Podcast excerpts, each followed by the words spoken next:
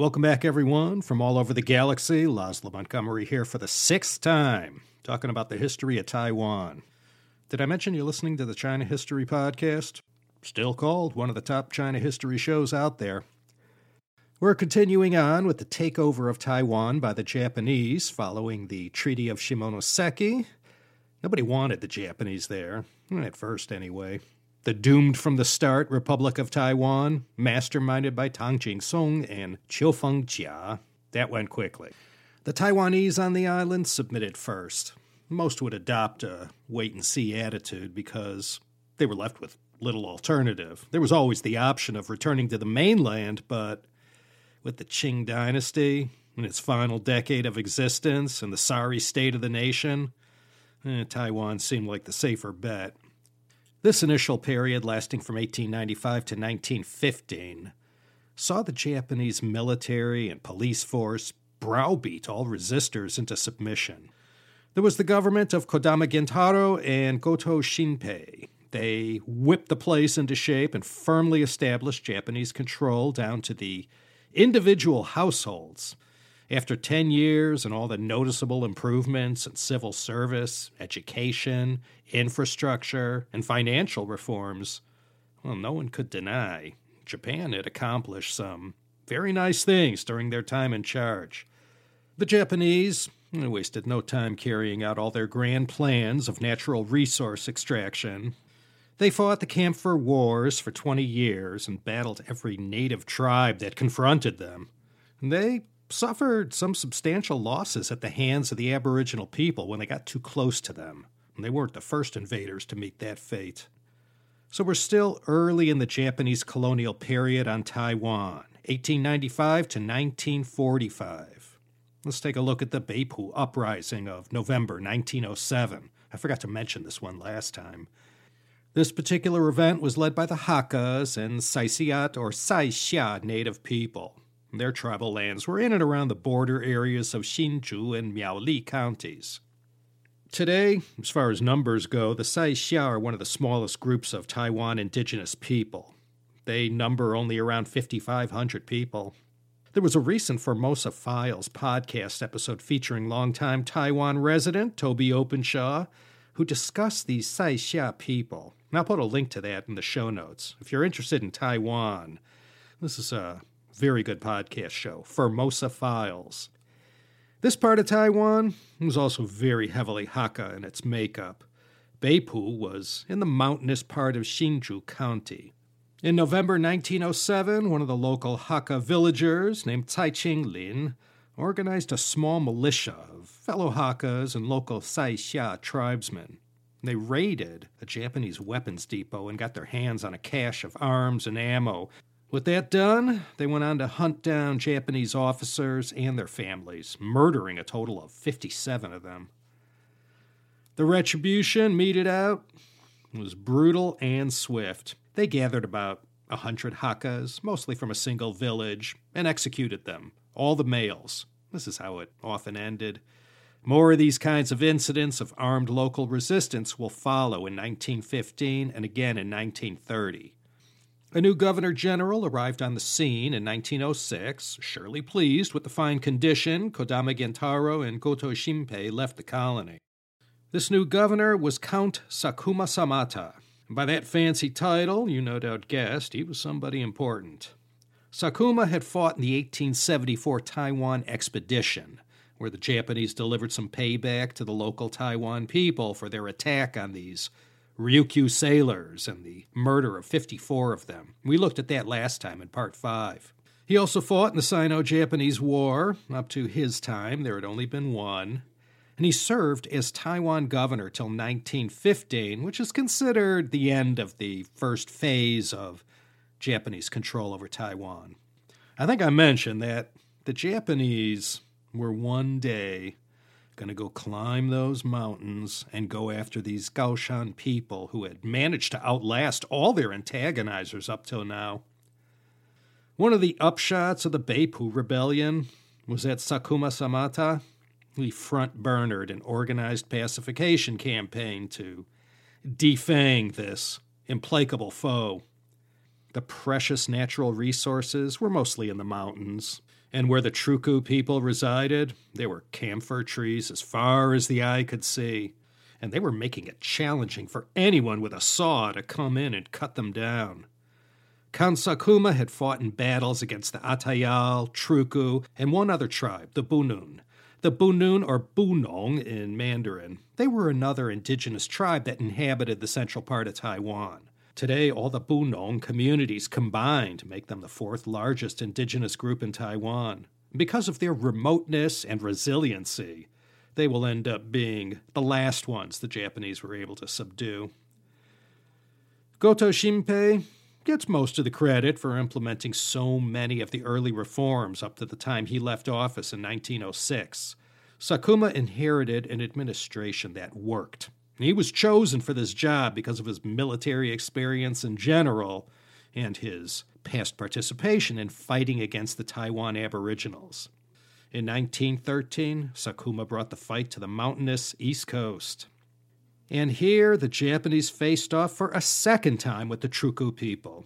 This very bloody struggle, called the Second Truku War between May and August 1914, was mainly fought in Hualien County, this operation against the Truku was going to be payback for the Japanese lives lost during the Xincheng incident in November 1896. I mentioned this last time in part 5.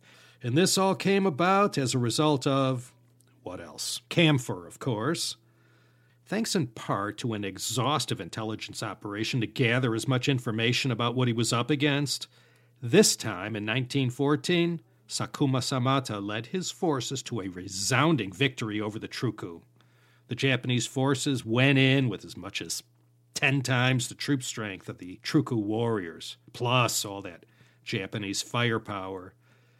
The Truku themselves were also armed to the teeth, but sometimes overwhelming superiority in numbers is tough to beat. Incidentally, Sakuma, 69 years old at the time, was himself injured in this battle and the wounds he suffered would later lead to his death in the following year of 1915. Japanese losses numbered in the hundreds. As for the Truku people, there's no record of how many fell to the Japanese. In an all too familiar scene that's old hat to Aboriginal peoples the world over, the Truku were removed from their lands and dispersed throughout Taiwan. All their weapons were confiscated, their children went straight into a life of assimilation and one day Japanization and Truku culture, language, and all evidence of the life they once lived since time immemorial was strongly discouraged from being practiced. By August 1914, Sakuma declared this special military operation completed. Now, at last, workers could be brought into the mountains to cut down the trees, mine the minerals, and not have to worry about being shot at. Also, let me add, during this moment in history, when the Japanese and Truku fighters were going at each other in the mountains of Hualien, over in Sarajevo, Franz Ferdinand and his wife Sophie were shot and killed, sparking World War I. To offer you a little timestamp here, the following year, in 1915, Sakuma Samata stepped down. In addition to furthering Taiwan's modernization efforts and pacifying the native people, with a heavy hand, as we saw, we also remember Count Sakuma Samata as the one who, in 1910, introduced the great American pastime of baseball to Taiwan. When it was first played in Taiwan, the teams were all made up of Japanese officials, policemen, and soldiers. But not long after, in the 1920s, the Taiwanese too were also attracted to this game. Popularity took a bit of a dive following World War II, but Baseball on Taiwan made a huge comeback in the 1950s and 60s. Today, the Taiwanese Little League teams are legendary, winning the Little League Baseball World Series 17 times in 30 appearances going back half a century. If you look on a 500 new Taiwan dollar note, you'll see the team celebrating a World Series victory, throwing their hats up in the air. In addition to introducing baseball to Taiwan, Count Sakuma also carried out major construction projects along the east coast of Taiwan, particularly in Hualien and Taroko Gorge. And during Count Sakuma's time as Governor General, there was a Japan British exhibition held in 1910 in London. This was on the heels of the renewal of the Anglo Japanese alliance, first signed in January 1902. it was a big PR event. Japan was, you know, still trying to get in good with the Brits. Anyway, I'm only mentioning this because among the many things displayed by Japan at the exhibition was one showcasing the uh, Taiwanese Aboriginal people. They had some Paiwan people in native dress and displayed them in such a way that, you know, even back then they received no small amount of criticism and that the demeaning presentation of the native people in this way, it sort of reflected poorly on Japan.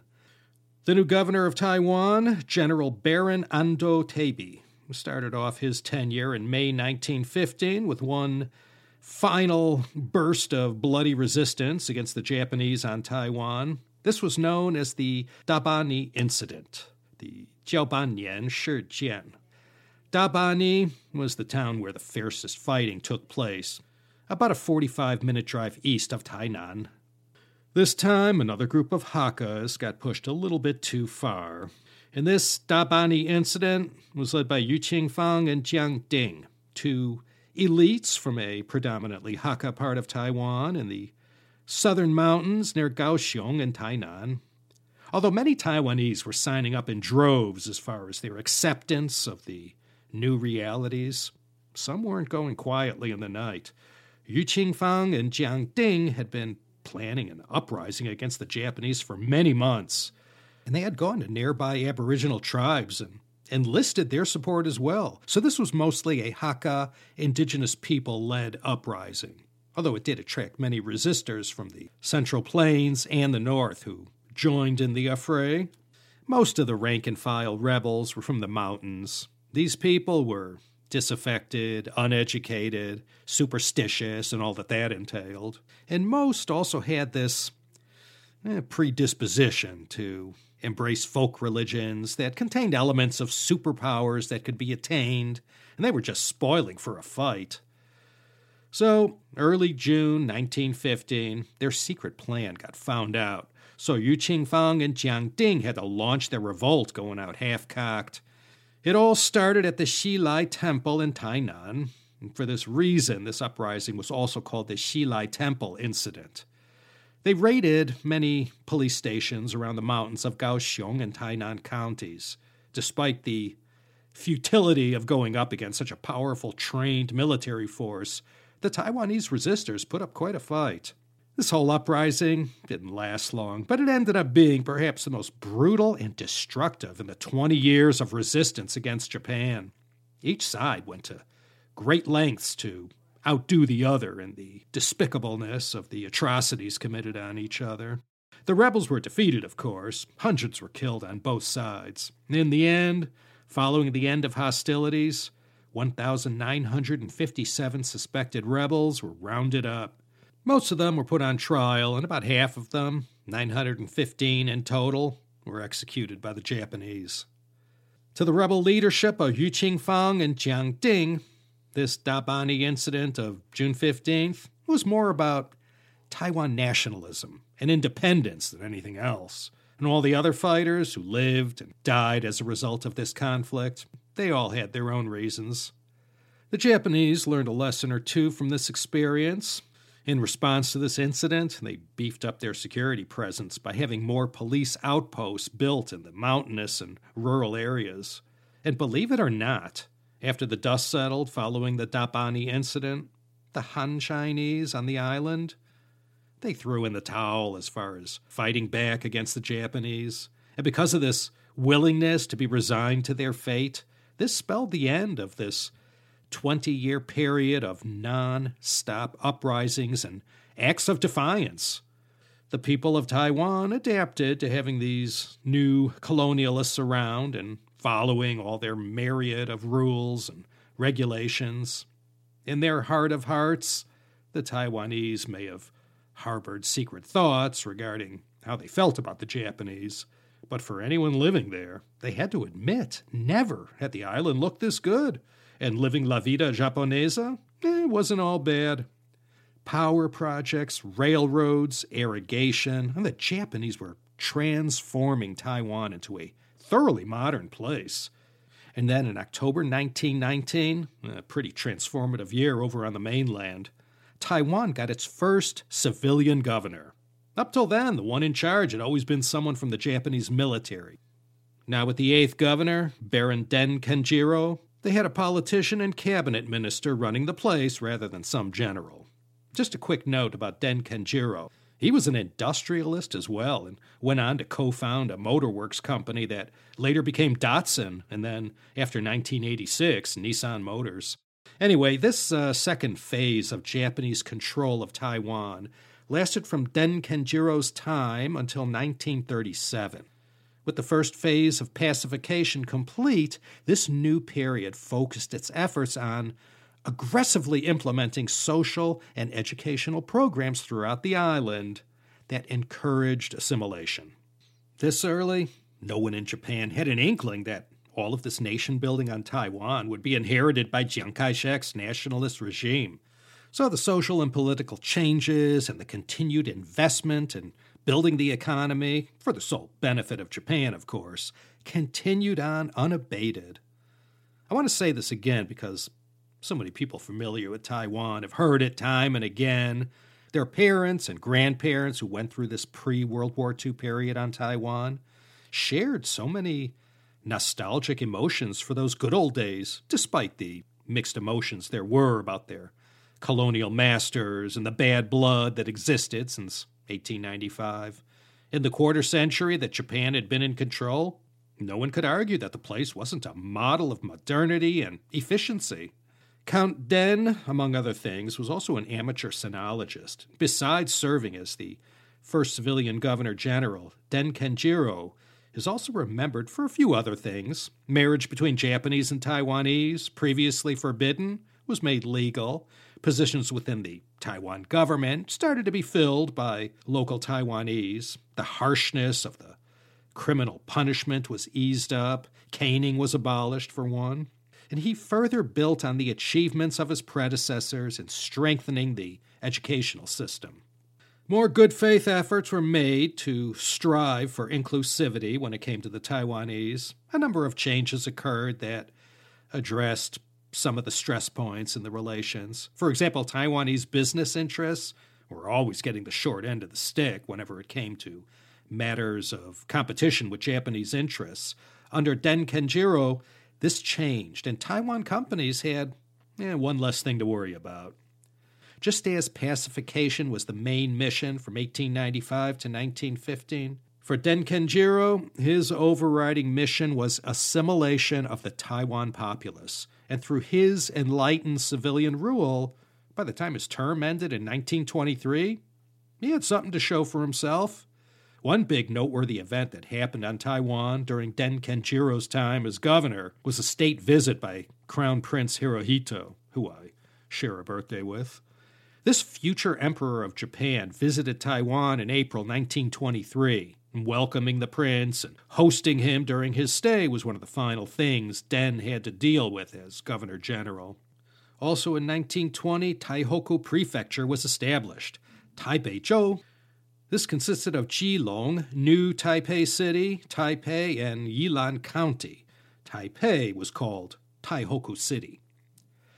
Den returned to Japan in 1923 following the Great Kanto earthquake of September 1st. 7.9 in magnitude. Den Kenjiro and Goto Shimpei were both appointed to deal with the aftermath of this most devastating of natural disasters. And they were tasked with overseeing the reconstruction of Tokyo, Yokohama, Chiba, Kanagawa, and Shizuoka. Since antiquity, China has led the world in constructing the most intricate and elaborate timekeeping and astronomical devices. So I wanted to tell you about one luxury watch brand, Atelier Wen.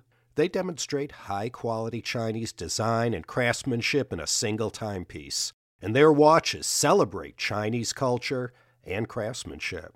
Atelier Wen works with China's best designers and craftsmen of today to bring their collection of beautiful luxury watches proudly made in China. Atelier Wen's perception watch model draws from the exquisite geometries found in traditional Chinese architecture.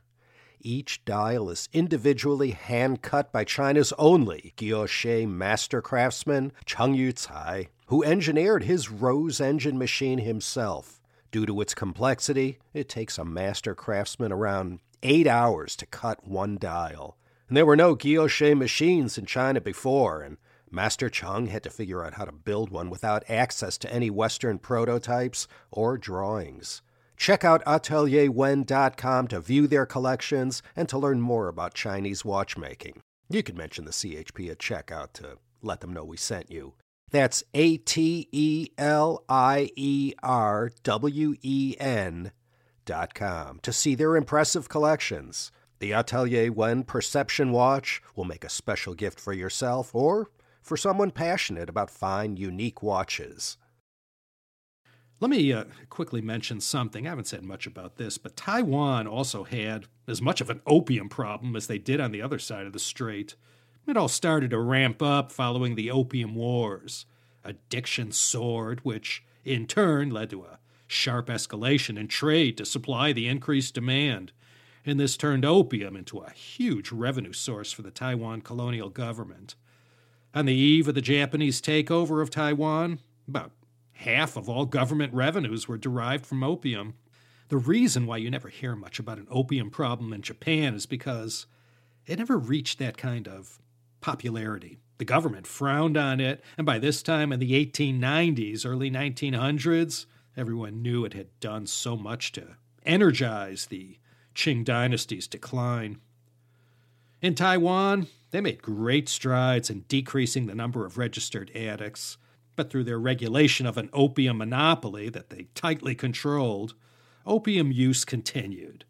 And starting with the Taiwan Opium Edict of January 21, 1897, the revenue spigots got turned on. 200,000 licenses were issued to addicts who were allowed to purchase their drugs from government controlled places.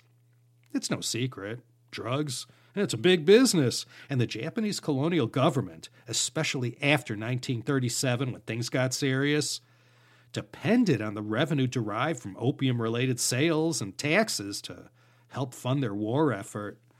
So while they made great strides in controlling opium use on Taiwan, eh, they weren't looking to stamp it out. I don't want to mislead you or lead you to believe that once the last of the anti Japanese violence settled down after the Dabani incident, that everything was all happy throughout society. It wasn't, not at all. Just because a lot of elites and landed gentry threw in their lot with the colonialists. Well, not everyone felt the way those guys did.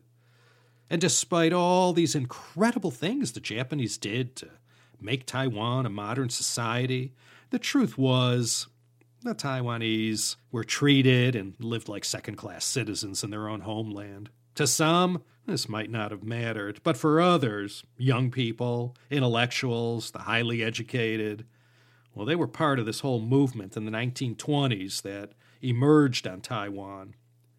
And this movement was all about home rule and self determination through the establishment of a Taiwan parliament. And that kind of thinking was anything but music to the ears of the Japanese colonial government. When they heard that, they knew it was a euphemism for resistance to Japanese colonial rule on Taiwan.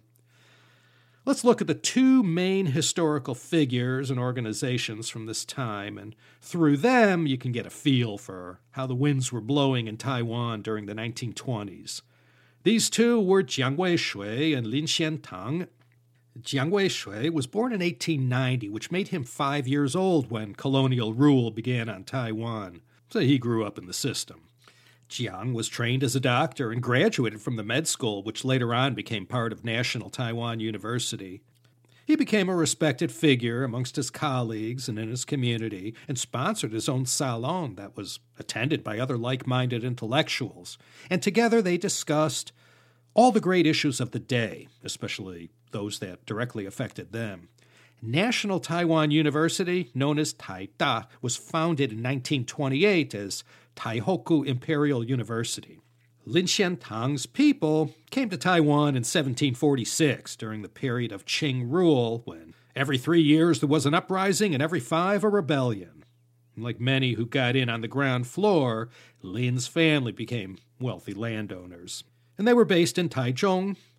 Like Jiang, Lin Xiantang was an intellectual and funded newspapers and literary and political journals. These two, Jiang Weishui and Lin Xiantang, they're remembered as two of the most significant voices that called for more Taiwanese participation in their governance. No matter how on board you were with everything Japan expected of you, a Taiwanese you know, still had to accept their inferior position in society. These intellectuals weren't rejecting Japan at all. In fact, Lin Xiantang had been an early proponent of assimilation. He just had one condition assimilation had to come with equality. Taiwanese shouldn't be forced to ride in the back of the bus. Together, Lin Xiantang and Jiang Weishui founded two important organizations. First was the TCA in 1921, the Taiwan Cultural Association. A pretty innocuous sounding name. And it was based in the Dadaocheng district of Taipei. And this organization was all about educating and informing people. They went all over the island giving lectures and spreading their message. In 1921, Governor Den Kenjiro denounced the TCA and other organizations that he insisted disguised themselves as loyal subjects, simply asking for a share in home rule. Den remarked that they were actually calling for Taiwan independence. The TCA promoted all kinds of cultural enlightenment on Taiwan and sponsored all kinds of programs that promoted cultural awareness, their culture, Taiwanese culture. They only had maybe a thousand members, but they were very effective at getting the word out to a fair portion of Taiwan's four million people. Never were they calling for any acts against the Japanese or to reject the colonial government. Jiang and Lin also worked towards the establishment of a Taiwanese parliament, and they petitioned the imperial diet in Tokyo every year, following all the Japanese protocols and rules, faithfully swearing loyalty to the emperor, and despite all of the influential people in Japan who spoke up on their behalf, they couldn't get anywhere. Over 14 years, 15 campaigns were launched to lobby the powers in Japan to offer Taiwan some say in their future by allowing for, quote, a Parliament of Taiwan made up of members publicly elected by the residents of Taiwan, end quote. Remember, this time, early 1920s, the big bang of the May 4th movement had just happened. And as far as a political awakening for many young people and intellectuals in China went, well, you had the same thing happening in Taiwan. And you recall from previous CHP episodes, Chinese students and intellectuals were going forth into the world to learn, explore, and discuss new ideas.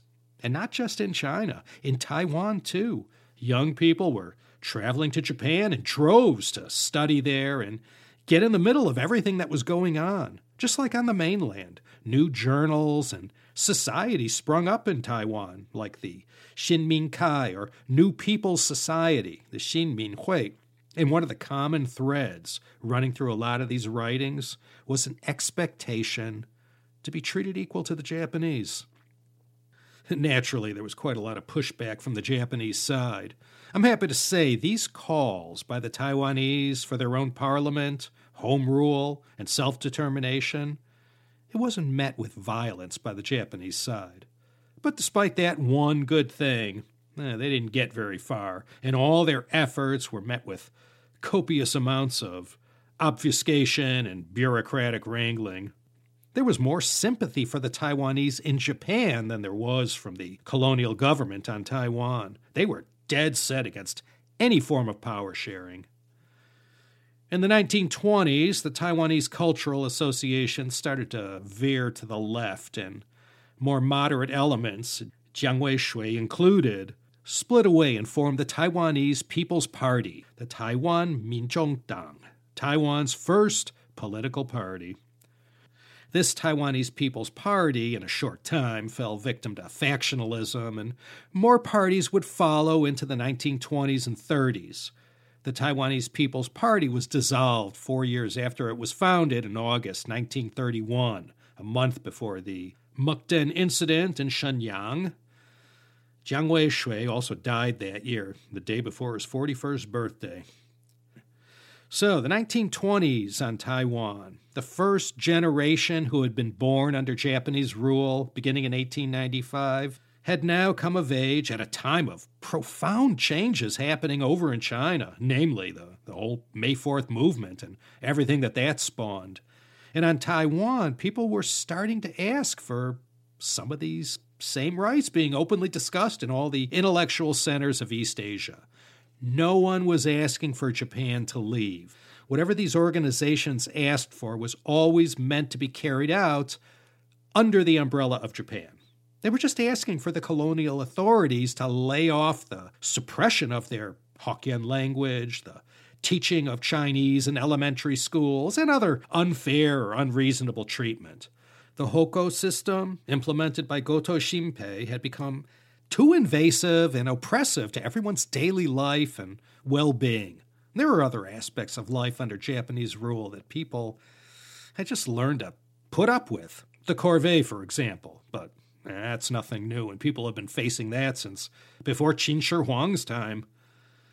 All these requests for a Taiwanese parliament and easing up on some rules, they insisted did nothing to diminish the respect and loyalty the people had for the emperor.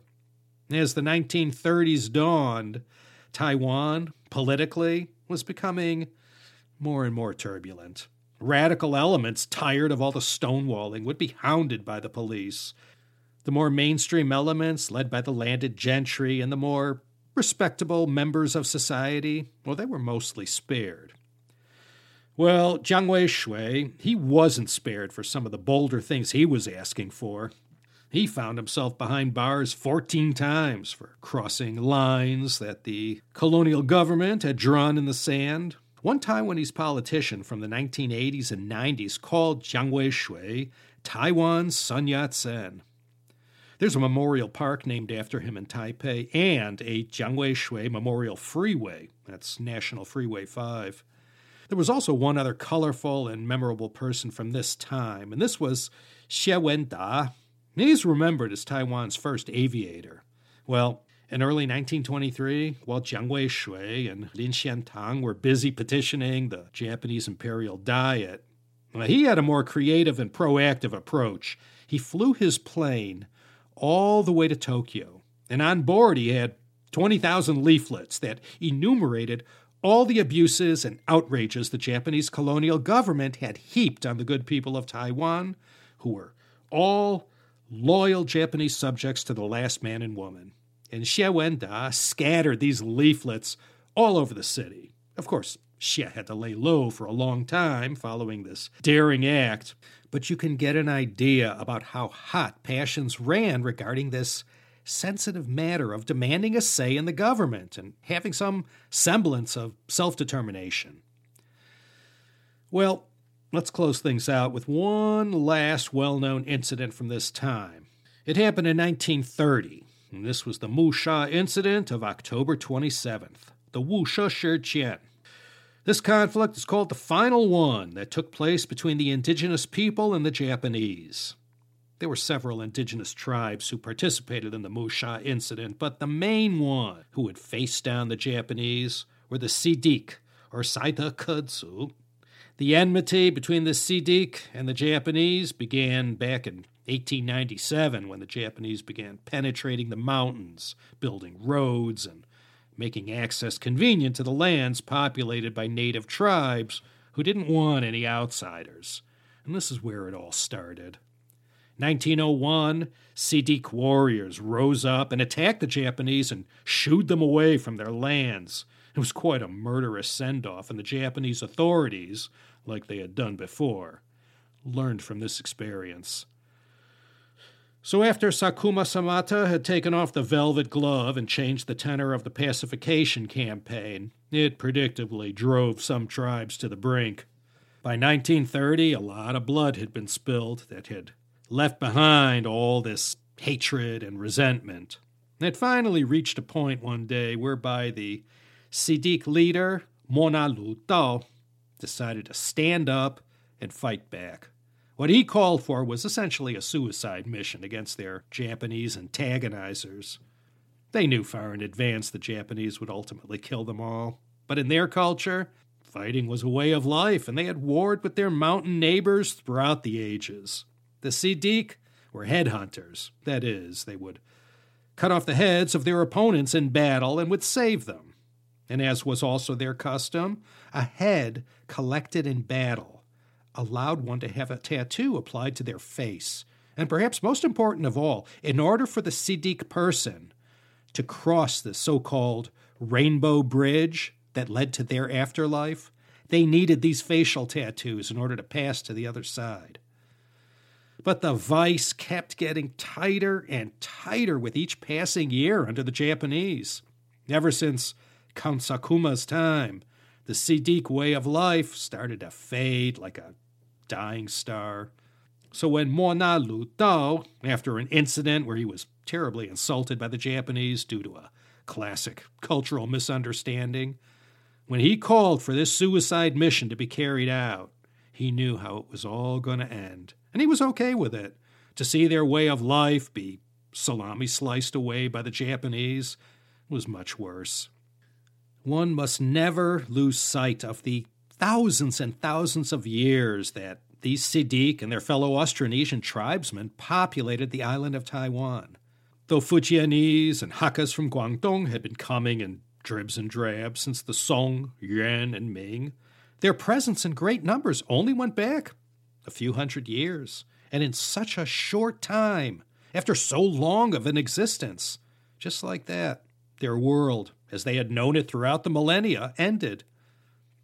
So, after the final insult and taking stock of the pitiful condition of his people, here's what Mona Lu Dao did.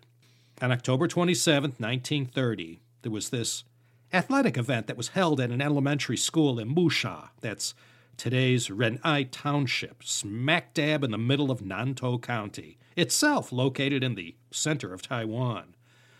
And all these Japanese families attending the event, men, women, and children, well, they were ambushed by these Seediq and other tribesmen, and when it was all over, 134 Japanese were killed. And the gruesomeness of the killing and the mutilations that followed sent a strong message to the Japanese colonial government. The ferociousness of the Japanese response was such that the Seediq, as a people, were decimated. Less than two months it took, and they chased the Seediq all around the mountains, capturing every last one of them. And the remaining fighters that had retreated deep into the mountains, the Japanese dropped mustard gas all over those mountain forests, yeah, it was a complete annihilation and payback. November 28th, 1930, Mona Lu Dao took his own life. No way he was going to allow himself to be taken alive by the Japanese. There's this photograph from this time that kind of encapsulates the whole ugliness of this incident. Anyway, after it was all over and the Japanese had rounded up about 500 Seediq survivors of the carnage, they had them all confined to a camp and invited the rival tribes of the Seediq who came into the camp and, on Japanese orders, just slaughtered them all. And every male over 15 years old was decapitated. This was April 25th, 1931. And this photo shows a Japanese officer surrounded by what appears to be about eh, 25, 30 Aboriginal people. And in the foreground of the snapshot are about a hundred or so severed heads of Seediq people. Part of the irony of all this was that Nantou and Hualien counties had by this time become model areas where the Taiwan indigenous people danced and sang and lived happily as subjects of the emperor, despite their inferior position throughout the island. Mona Lu Dao himself had even been to Japan as part of some Japanese magical mystery tour that was held there to show all the great things Japan had done in Taiwan, among other things. So to go from that to this, it led the Japanese to do some soul searching about their policies regarding the indigenous people. There would be some course corrections made, and though the Japanese rule on Taiwan would conclude in 15 years, this Musha incident spelled the end of the uprisings on the eve of everything that was about to happen beginning in 1931, no one was in a position to stand up to the Japanese in battle. But as we're seeing, the Taiwanese couldn't beat Japan in battle, but they could fight City Hall. And the fight wasn't over yet for more representation in the local government. So let's just leave things here for now. If any of you were thinking, boy, this Musha incident would make a great movie, you're in luck. The celebrated John Woo produced this movie that was directed by Wei De Sheng, and it came out in September 2011. The English title is Warriors of the Rainbow, Seediq Bale, and it's a four and a half hour filmic dramatization of the Musha incident and these events I've just described. And it's all available to watch on YouTube, and I'm guessing a streaming service or two. So, next time we meet again on the Avenue, we'll start looking at the 1930s on Taiwan as the countdown to the Marco Polo Bridge incident begins. Believe me, after that happens, the clouds start to gather on Taiwan. So, do consider coming back for part 7. Once again, I invite you to support your humble narrator by going to Patreon or CHP Premium. Either one will get you this long running family program ad free. Not to mention getting these episodes early. Shoot, my subscribers are already listening to part 8.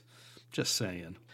Well, everyone, let me just close and say how thankful I am to all of you for listening and for being a part of our worldwide CHP community. I love talking to all of you. Feel free to contact me anytime, especially if you'd like to be a presenting sponsor of the show. Okay, let's hit the chicken switch and call it a day. This is Laszlo Montgomery signing off from Los Angeles, California, IA, tempting you to come back again next time for another exciting episode of the China History Podcast.